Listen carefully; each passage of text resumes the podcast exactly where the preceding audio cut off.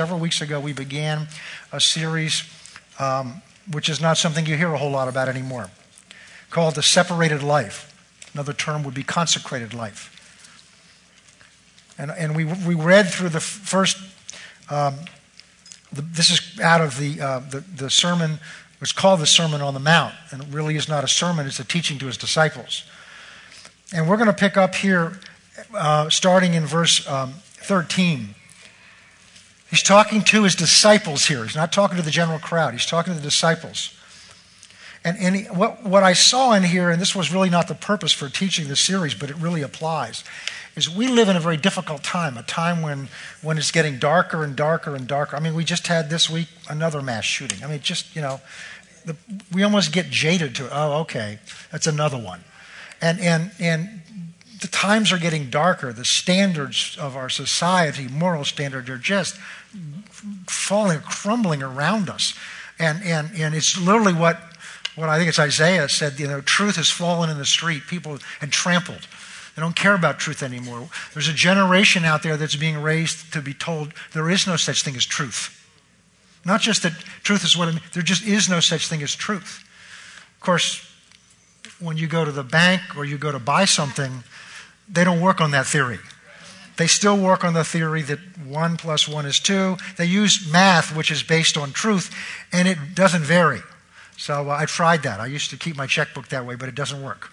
So, so I now use the real math. All right. And so what we're learning is that God has a way for not us, not, His will is not that the church survive in this time. This is why we're here. We're not here to survive in the difficult time. We're here to accomplish His will in this time. And so that's what we're learning. But we're, in the process, we're, we're learning some side things that come out of it. So Jesus says this to his disciples, knowing some of the things they were going to face. Look at verse 13. He said, You are the salt of the earth. But if anyone loses his salt, how will it be seasoned? It's then good for nothing but to be thrown out and trampled underfoot by men. You are the light of the world. A city that's set on a hill cannot be hidden. Nor do they light a lamp and put it under a basket, but they put it on a lampstand so that it gives light to all who are in the house. Let your light so shine before men that they may see your good works and glorify your Father who is in heaven. So, what we saw in the beginning is what he's talking about there is that salt, by its very nature, is different than the food. In fact, he says when the salt no longer is different than the food, it's lost its purpose. So it ought to be just thrown out. He's not throwing us out, it's just lost its purpose. So salt's purpose is carried out by being different from what's around it. And one of the concerns I have about the church today is we have been lulled into an attitude and a belief that we are somehow to be like the world. I mean, there's tremendous pressure on us to be like the world. I heard, who has a book I was reading? Uh, of, I've forgotten who it was by. And it was uh, made this comment that, that the only fish that, go, that, that swim downstream are dead ones. Live fish swim upstream by and large. And that's where they spawn and that's where they, you know, that's where they, they multiply is by swimming against the current upstream. But what Jesus is saying here is he said, You are salt in the world. And salt is made to, its function comes by being different. And there's so much pressure on us to be like the world, either by being threatened, we're going to be arrested, or just by wanting to be accepted. We'll talk about that in a week or so. The pressure that's on us, just with this built into our flesh to be accepted. And, and the enemy uses that to water the church down. To water the church down. I mean, that's the history of the church. In the first century, as you look through the book of Acts, Satan's unloaded on the church, tremendous persecution. And all it did was strengthen the church. Because what the persecution did is it made clear the difference between the salt and the meat. It made the difference clear. There was no middle ground. And, and not only that, when he brought the pressure down, it spread it's what spread Christianity because they went throughout the known world at the time, but they went taking their salt with them. Yeah, okay. They took their saltiness with them, their difference with them. So Satan changed his scheme.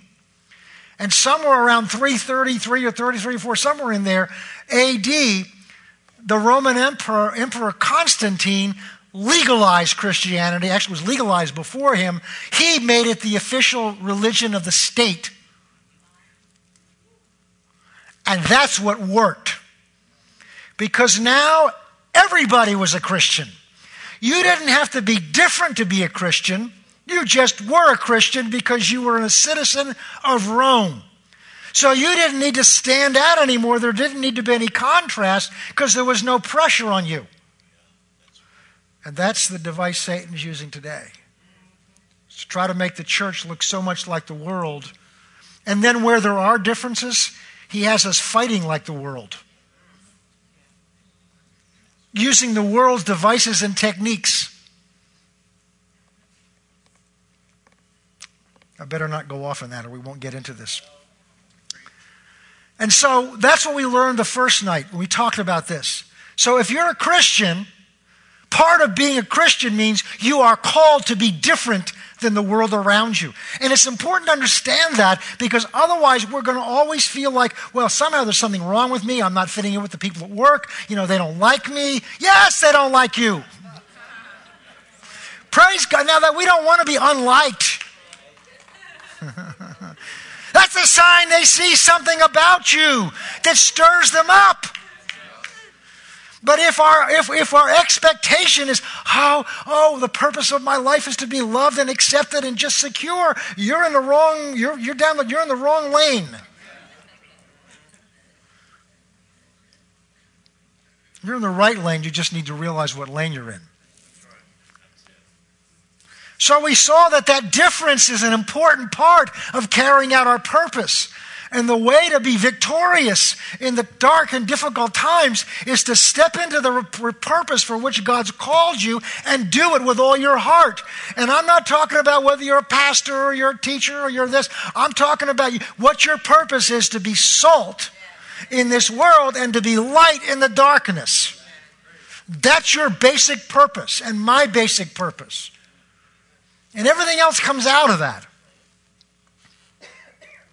Then we learned that what it means last time we talked about, all right, we're talking about living a separated life. What does it mean to be live a separated life? Well, we started out by talking about what it does not mean. It does not mean isolated. Isolated means isolated, separated means separated. And you can't be salt in a world if you just stayed in the salt cellar. You know the thing you shake on it? That's not because salt in a salt cellar, salt cellar, is hanging out with other salt. Other salt doesn't need salt to know it's salt.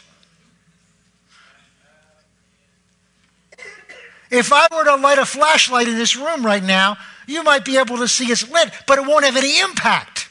Why? Because the rest of the room is lit. So light among light doesn't produce any uh, greater effect. It doesn't add any significance. But out in the darkness, it does. When you go out in that parking lot and you turn your car on and those headlights come on, those headlights create a significance in the darkness and they allow you to get home safely. So, isolated isn't separated. It may be separated, but it's not what the Bible means by it. Because when you're isolated, you're not having an effect on anyone around you. The second thing we learned that, I, that separated does not mean is it doesn't mean weird. I've known too many Christians that thought being weird was being separated. Well, you may end up separated.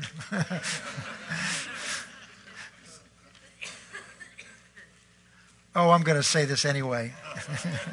it's Wednesday night. We are, we are now forced in, in the lunchroom at SCA to have a section for people that have peanut allergies. I guess airborne peanut dust can trigger that allergy. And so they have seats, they have they have signs that are put on the seats saying nut free zone. I said, I want some of those.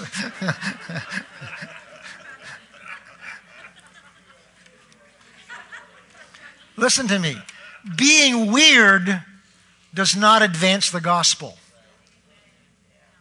Most of the time, being weird just attracts attention to you. And most people that are being weird ultimately are trying to draw attention to themselves. And many times not, not purposefully, that's just what's going, that's their flesh.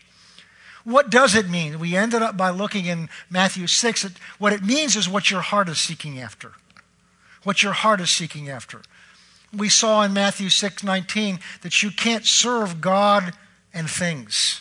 Your heart can't be seek. That whole discussion in there is seek first the kingdom of God. Seek Him first. Because when your heart is seeking Him first, then somehow it's going to produce in you a difference in you. You're going to stand out from other people because the people around you most likely aren't seeking Him first. They're seeking other things first. But when you seek Him first, you will begin to stand out because as you seek Him first, He's going to begin to reveal Himself through you. All right, and that's what we've covered so far. Tonight, what we're going to begin to get into is, is what the real issue is here. Because if you don't understand what we're going to begin to talk about tonight, you'll, you'll see that you'll think of being separate as just something I've got to make. It's, you know, it's this hard thing to do. Uh, you know, it's going to be this difficult thing I've got to go through. Basically, it means I'm going to be alone. People are going to laugh at me. And, and what you're going to find is you may have the strength to do that for a little while, but under pressure, you'll give in unless you're just an exceptionally strong person. But if you understand what's why we're be separated, what, what it's a result of, and what it really means, why he's called us to live a separated life. Remember, separated doesn't mean out of the world, it means in the world, but more like him than the world. See, people hear separated life and they tend to automatically think, oh, what do I got to give up? That means I can't wear, you know, I, I, can't wear certain clothes. That means I can't watch TV. That means I can't go to the movies. And, you know, there was a holiness movement several generations back, and they understood holiness as all, all that you can't do. And the problem with flesh is the more you tell you tell it you can't do something, the more it wants to do it. It's called dieting. When you're told you can't have chocolate cake, that's all you think about. Because the moment you tell your flesh it can't do something, it's going to focus on that. And see, God, this is an important principle to understand. God does not primarily motivate through negatives by saying, don't do this, don't do this, don't do this, don't do this. God brings positives into our life, and those positives require choices that make us choose something right over something wrong. And you keep choosing what's right, and you lose your appetite for what's wrong because what's right, what God has, satisfies.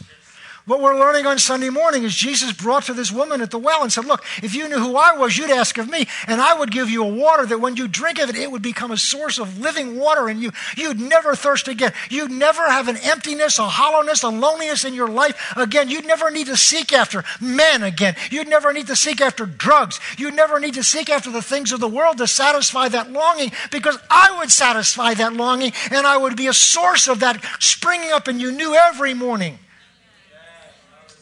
His mercies are new every morning. Great is his faithfulness. So he wasn't saying, look, don't do things. He was saying, I want to give you something that when you taste of this, you won't have an appetite anymore for the things that you've craved after. That's God's method. That's God's method. And we'll see it more clearly as we get into this. So it's important to understand what this is all about as we get into this. All right. Now go with me to John chapter 15.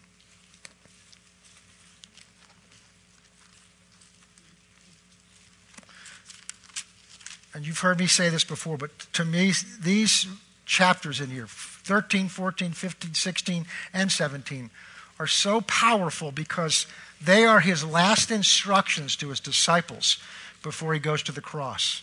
His final word before his whole basis of his relationship with them changes.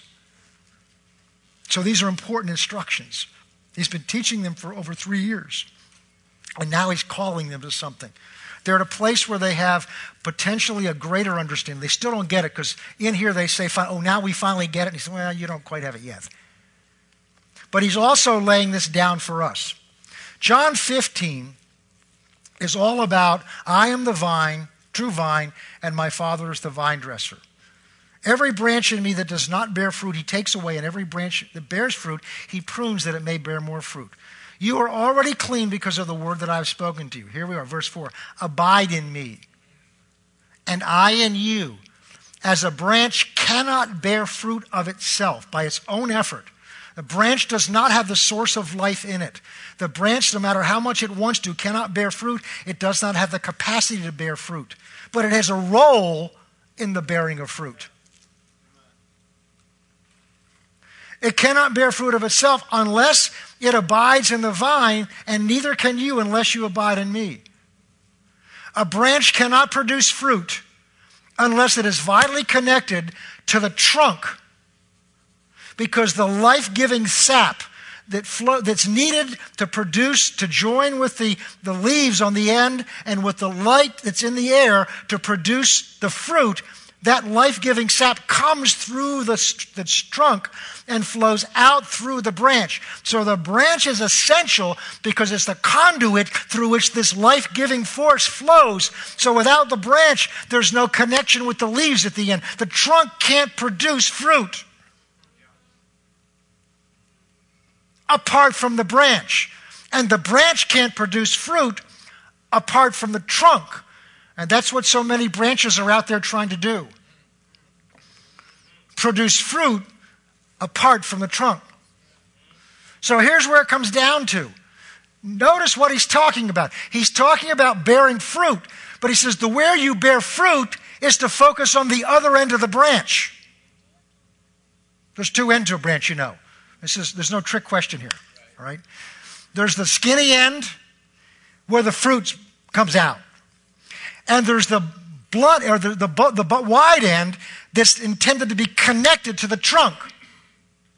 Now, we're, you know, I'm not a botanist, but I understand that much. And so, so, but notice the end he's talking about. He says we're to bear fruit, but what we're told to do is make sure that as a branch, we're vitally connected to the vine, which is the source of the life that's going to flow through us to produce the fruit. So, what we're to focus on first before we try to produce the fruit is we're to focus on a relationship with Him primarily. This is why what we're learning on Sunday is so vital. This is why true worship is so important. This is why what we saw in that video Sunday is so vital. They're really connected with each other. It's coming together into His presence to seek Him, to ask Him, to call upon Him, coming into His presence to open our heart and to worship Him. It's focusing on the, the vine end of the branch, the connection with Him. He can't produce anything through us unless we're. That's true of prayer. The reason why so many people, one of the reasons why so many people's prayers aren't answered is they're trying to do it mentally. They read a book on prayer, they take principles, and I've done this. Take principles and go out and try to produce that with their, by going through the same thing that Brother Hagin went through or somebody else went through that, you know, that produced fruit. But what you forget they did is they abided in the vine. They had developed a relationship with Him. We can go back and show you early in Matthew 5, he's talking about prayer. He says, Don't you know that your Father knows what you need before you ask? He talks about a relationship with a father. Then they say, Lord, teach us to pray. And what does he start out by saying? Our Father who art in heaven. Jesus prayed, Jesus praised, Jesus worshiped out of the relationship that he had with his Father. So when he came to his father with a request, he knew what his father would do. John chapter 11, Jesus goes over to Lazarus' tomb. He's going to, you know, have you noticed when Jesus prayed over situations, he very rarely talked to God about it? You noticed he spoke to them? And in John 11, you see a clear understanding of this because he stands at the tomb of Lazarus. And he's about to call, raise a man from the dead who's been in there four days and stinketh. Well, that's what it said. They didn't embalm him, he stinketh. and Jesus stands at the doorway of the tomb at the stone before it's rolled away. And he, now he talks to his father. He says, Father, I'm going to ask you in front of them so that when you do this, they know that you did it. Listen to the next thing he says, because I know that you always do what I say. In other words, I have such a living relationship with you, and I know you so well that I know that whatever I say, you're going to do. He didn't need to say, if it be your will, because he knew his father. He knew what his father would do. Remember, we've looked and we've talked before about Psalm 103, where, where the psalmist says, Moses, the children of Israel knew God's acts, his deeds, but Moses knew his ways. He knew God.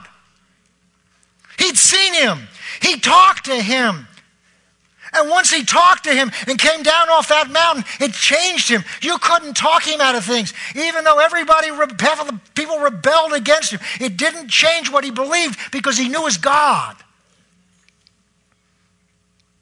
Daniel says, what is it, 1123? They that know their God. They that know their God. Not they that speak the word. That's good. But to speak the word and not know the author of the word comes out of your head. They that know their God shall do great exploits. Prophets of old, like Elisha and Elijah, spoke and things happened. James 5 uses Elisha as an example. And they didn't have the Spirit of God in them the way we do. They didn't have the Word that we have but they knew God. They had spent time abiding in Him, spent time with Him, spent time seeking Him with all their heart. So they knew what He'd do. They knew when they spoke, He'd answer. So Jesus is saying, here's the key. And the devil knows this too. This is why he keeps us so busy doing everything else but this. I know I've shared this with you before. I came on staff here 14 years ago, I thought, wow. I mean, my practice, when I practiced law, my, my practice, my personal practice, was that I would bring my lunch usually, and on my lunch break, I would take my Bible, go into my office or somewhere else, uh, and I would just read my Bible and eat my sandwich. And then when that was over, I would just go off and walk the streets and just pray just spend time with him because I had a busy schedule. I also spent time with him when I got up in the morning. I got up extra early. I got up at 5 o'clock, at an hour's drive to work. So I said, wow, I'm going to work in church. My office is going to be over there. The sanctuary's here. Wow, this is wonderful. I found it was infinitely harder to pray once I got on staff here than when I was practicing law because I got so busy doing the work of the Lord important things, answering phone calls, dealing with this crisis, handling this situation, that I come to the end of the day. I never got in here. I still have to fight that. Why? Because the enemy wants to keep you so busy. He'll keep you busy doing the Lord's work.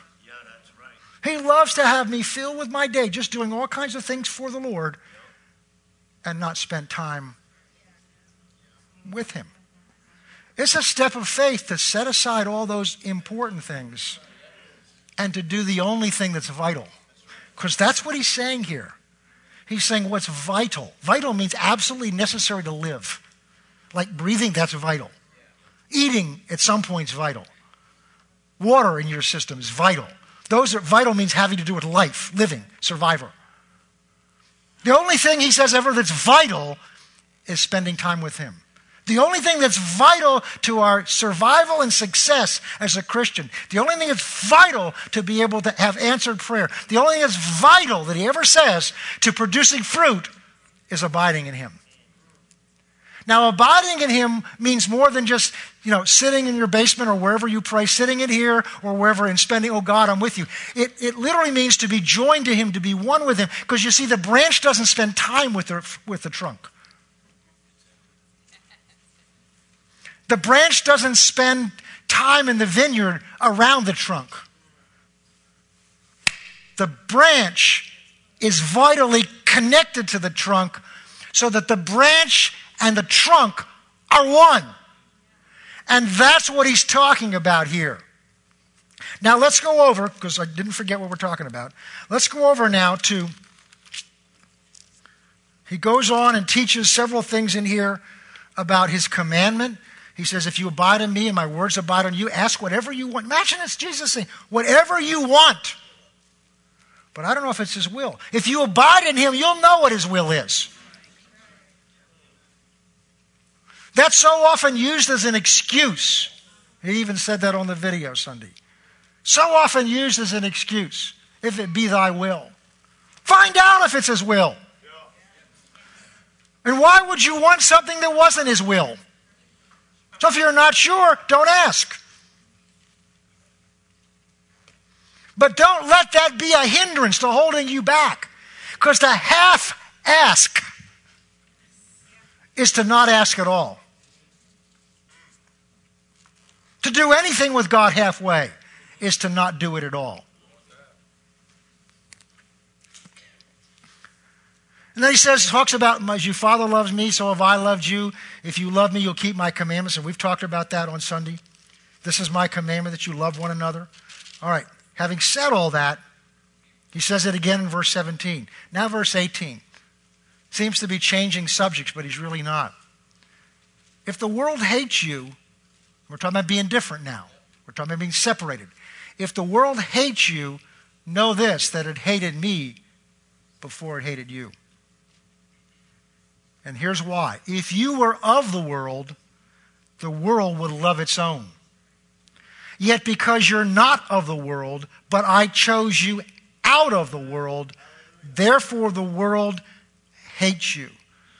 So when people react to your difference, that's a sign that they're recognizing you're not like them, that you've been, I'm not talking about being weird now, I'm talking about being like Christ. That's a sign, excuse me, that you've been taken out of the world and they're recognizing that.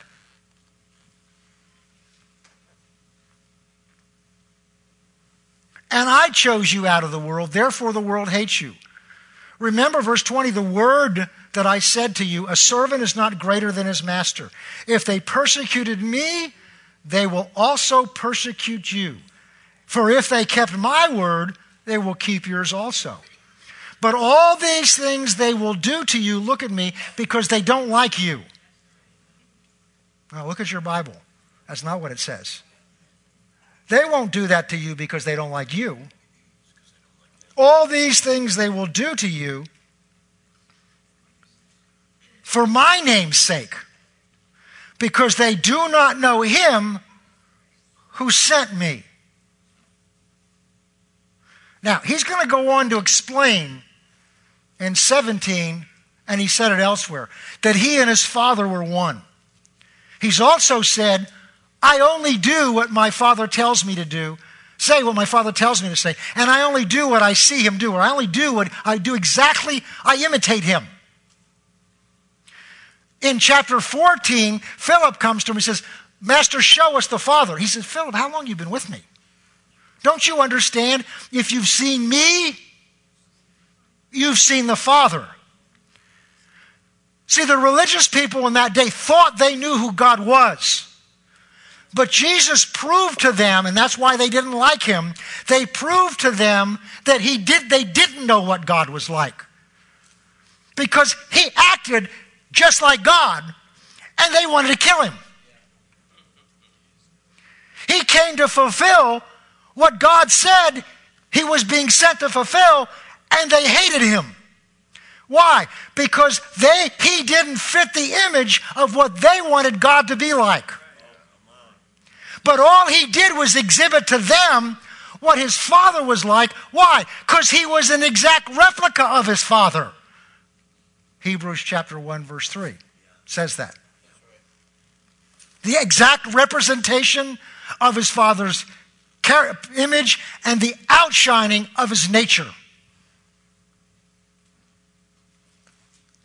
Because he and his father were one, you, they couldn't see his father because his father was in heaven, but they could see his father when they saw him because he was exactly like his father. And because he was exactly like his father, they treated him on the same basis they were treating God. And now he's saying, as he just said earlier, you and I are one.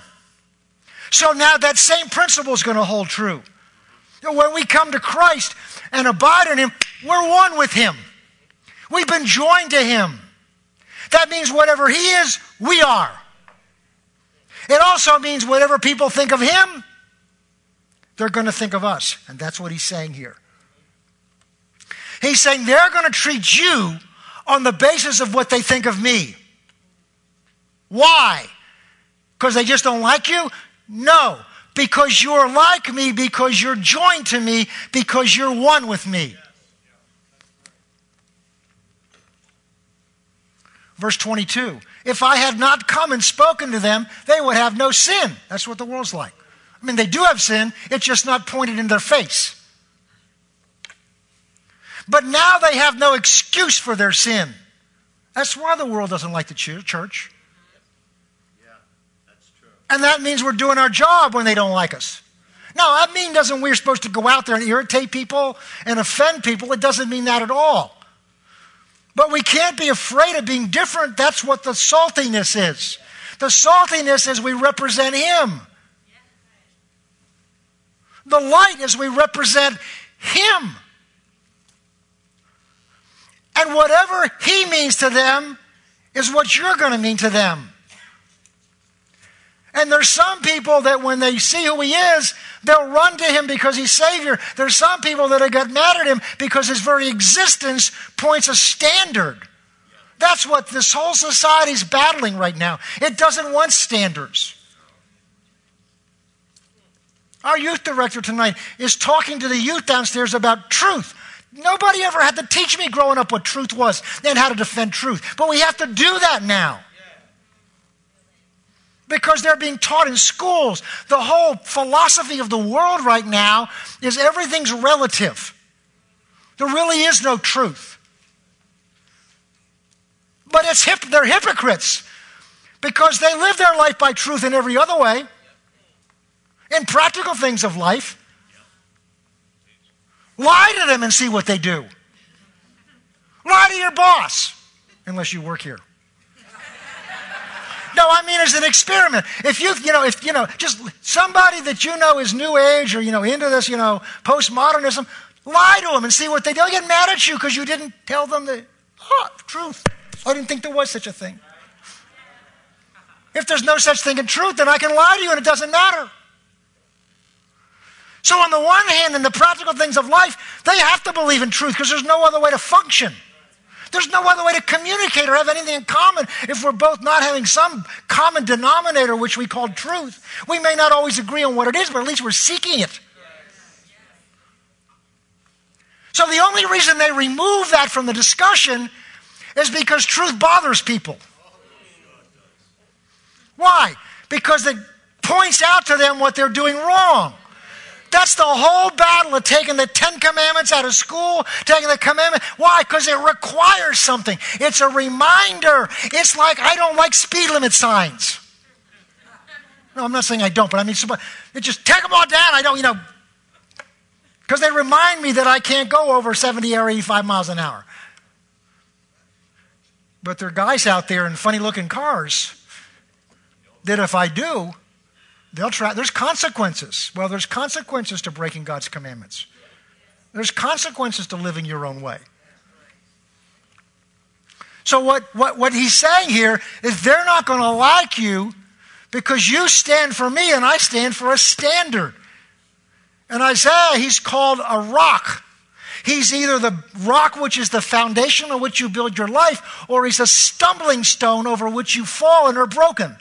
It's one or the other to you. He's a rock. He's the foundation on which God bases everything. And it, to you, that foundation, that rock, is either the foundation of your life on which you build your life, or it is the thing you stumble over and you're broken over. It's your choice which it is, but you can't avoid it. And he's saying, we, because we represent him, remind people every day of that standard, and they want to get rid of it. But they can't. They may get rid of it for 30, 40, 50, 60, 70 years, but there's going to come a day when they come face to face with that rock. There's going to come a day when they come face to face with the one we represent.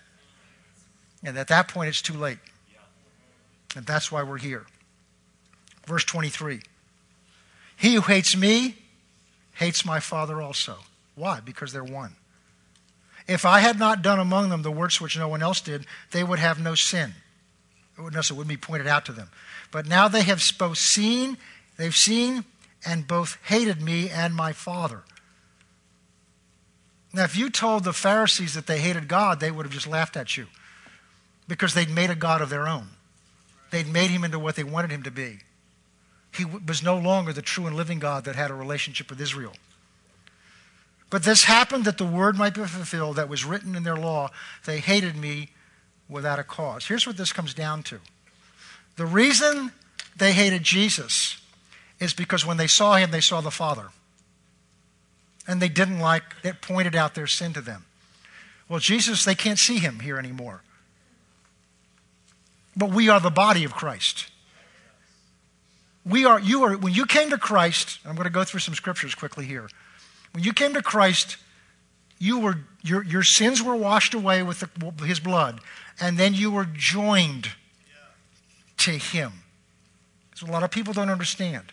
You were joined to him.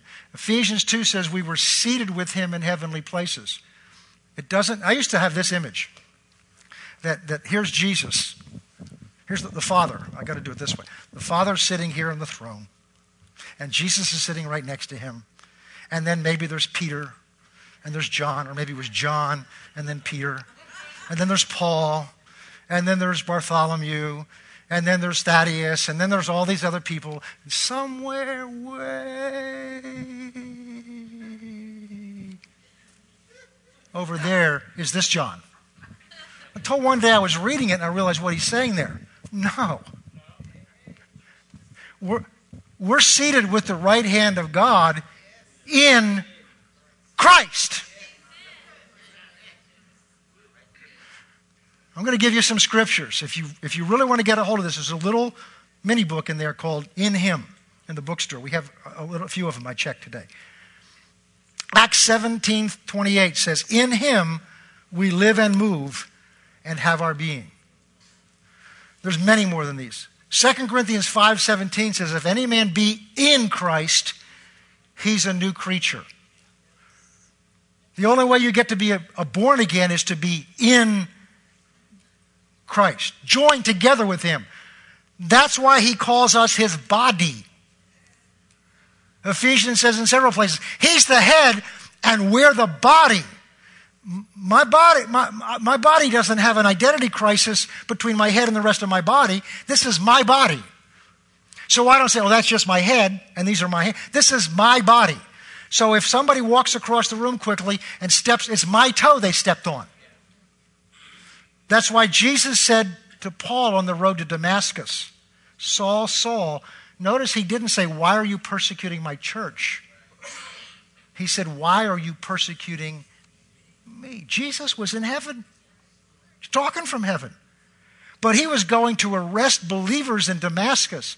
And Jesus said, Whatever you do to them, you've done to me. Why? Because we're one. They're in me, and I'm in them. Read John 17. So 2 Corinthians 5:17 says, if any man be in Christ, he's a new creation. What makes you a new creation is you're in him and he's in you. Go down four more verses. Verse 21 says, He who knew no sin, that's Christ, became sin, became our sin, so that we, who knew plenty of sin, might become the righteousness of God. He took our sin on himself and paid for it so he could legally take his righteousness and put it on us. I want, to, I, want to, tell you what that verse says. So that we might become, listen carefully, not righteous, so that we might become the righteousness of God. I want to say that again. because we, we water it down in our thinking. He who knew no sin became sin so that we might become righteous, is what we hear. That's not what it says. Because it's an exchange. He took your sin and gave you his righteousness. That's how you can become a child of God. You can't get it become a child of God because he cleans you up nice and pretty. You can't walk into heaven in your righteousness as good as he could have made it. You can only get in there and have free and open access to the Father as a son because you're wearing his righteousness. But there's more to the verse that we might become the righteousness of God because he didn't take off his robe of righteousness and give it to you.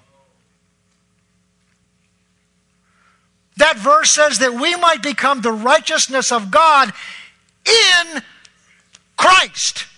It's because when you came to Christ, whether it's here, whether it was in your living room, whether it was somewhere else, when you confessed Christ as your Savior and you gave your life to Him and He he became your Savior. Literally, what happened, the way this happened is the Spirit of God came inside of you. He's what joins you to Him. That's why Paul in Ephesians talks about the unity of the Spirit. There's only one Holy Spirit. And the same spirit that's in him is in you. That's what joins you to him. It's not a physical joining, it's a spirit joining. So you are his righteousness. Why? He didn't lose it when you got it. You got his righteousness because you became joined to him who is righteous. That's how you became a child of God because you're joined to him who is the child of God. So everything you have with God is because you've been joined and made one with Him. That's why He says, Abide in me. I put you together with me. Now live in it. Romans 8 1 says, There is therefore now no condemnation. Who? For those who are in Christ Jesus. Ephesians 2:10 says we are his workmanship created in Christ Jesus, not separate from Him, in Him. You have no identity of your own. And that's the trouble. That's what struggle we struggle with. We struggle with our identity. You lost it when you came to Christ. Paul learned this secret. We'll talk about it a little later on. He says, I've been crucified with Christ. What's the I that was crucified? My identity, my self independence, who I am apart from anything. I'm stand up for my own rights. I, those were crucified with Christ, just like his were on the cross. Not my will, but your will be done. I've been crucified with Christ. Is that the end of it? No. Therefore, it's no longer I who live, but it's Christ who lives in me.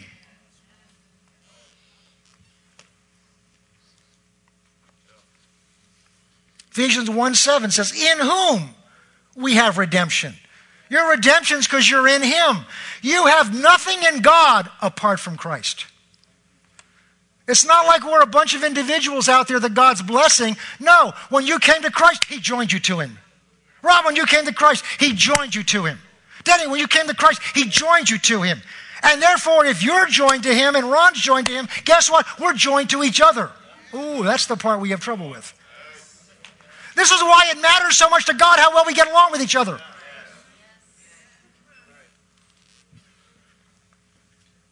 It's like your thumb and your index finger fighting with each other. It is. It's called dysfunction. 1 Corinthians 1:30 says, "But of him you are in Christ, who of God has made us wisdom, and goes on to say the other things. All right, and there are many more we could use. So, everything we have with God as a Christian, everything, our identity, our salvation, our ability to commune with God, everything we have with God is because we are in Christ. That means whatever He is, we are. Think about that one for a while whatever he has. This is the essence of covenant. If you take the course in, in the, in, on the blood covenant in, in the um, School of Ministry, you'll learn this. The essence of covenant, the benefits of it, but the essence of covenant is the two exchange their identities and become one. That's what happens when you're married. That's what happened to us 46 plus years ago. I'm joined to her. She's joined to me. Well, you get a hold of that and it changes. you. See, so many people having marriage trouble because they're concerned with their rights. I lost my rights 46 years ago. I didn't lose them, I gave them up willingly. Then why are we holding on to it? I gave up my life for her. She gave up her life for me. Boy, you get a couple, I've never had a couple of marriage counselors saying, you know, problem is I'm trying to love her more. Oh, I'm trying to love him more. I'm trying to, you know, I want to give more of myself. No, I want to give more. I've never seen that happen. It's usually the other way around. She's not doing this, he's not doing this. And my answer is, I thought you were married. You're not married, you're just living together. Marriage means you gave yourself up. You died to who you are and what you wanted to do. You died to that old lifestyle. You died to those choices you used to have. And the same thing when you came to Christ.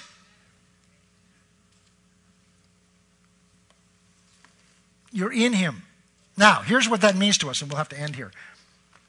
Because everything we have with God as a Christian is because we've been joined to Him. That means whatever He is, we are. Whatever He can do, we can do.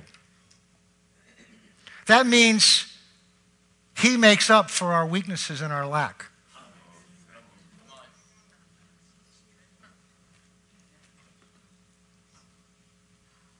If you ever go to a nice clear pool,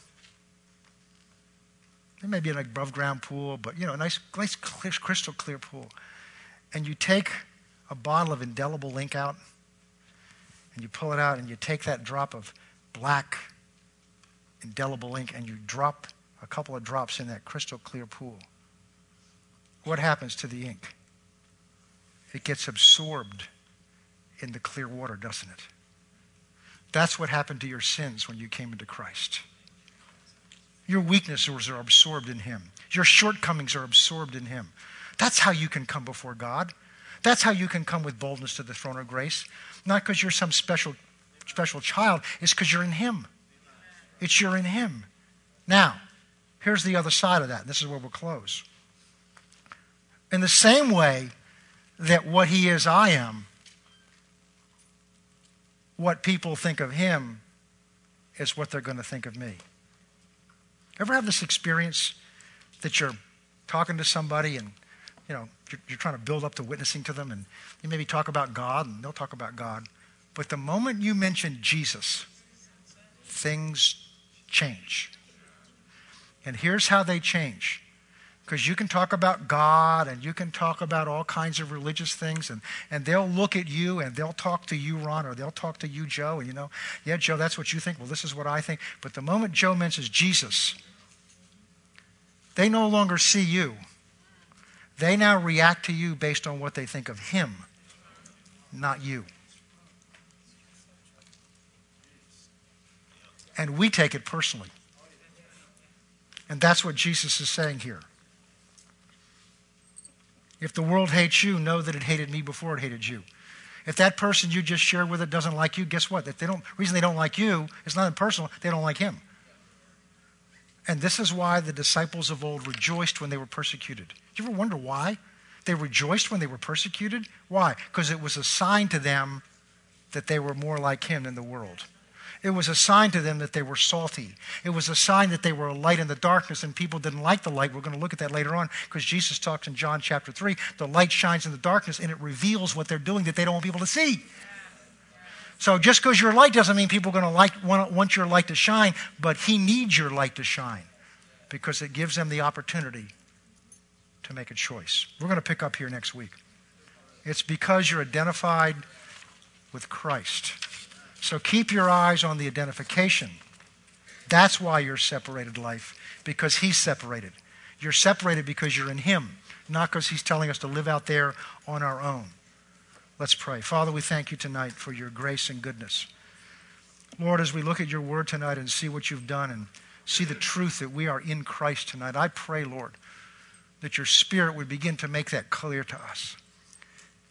Because, Father, there's so many people out there tonight that are struggling to try to live up to some standard with you, that are struggling to try to be good enough. They're struggling with their weaknesses and saying, Well, I can't ever do anything for you because I have trouble with this and I'm having trouble with this.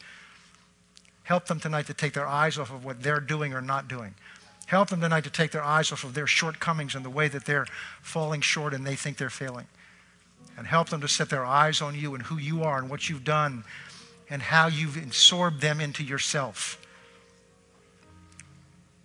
This is what the Apostle Paul learned, Lord, when he said, I've learned that my, in my weaknesses, to glory in my weaknesses, because in my weaknesses, your strength is made perfect. Why? Because your strength takes over.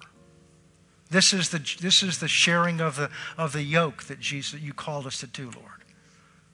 Open our eyes to change our self image, to no longer see ourselves as separate and independent from you, but to see ourselves as joined to you.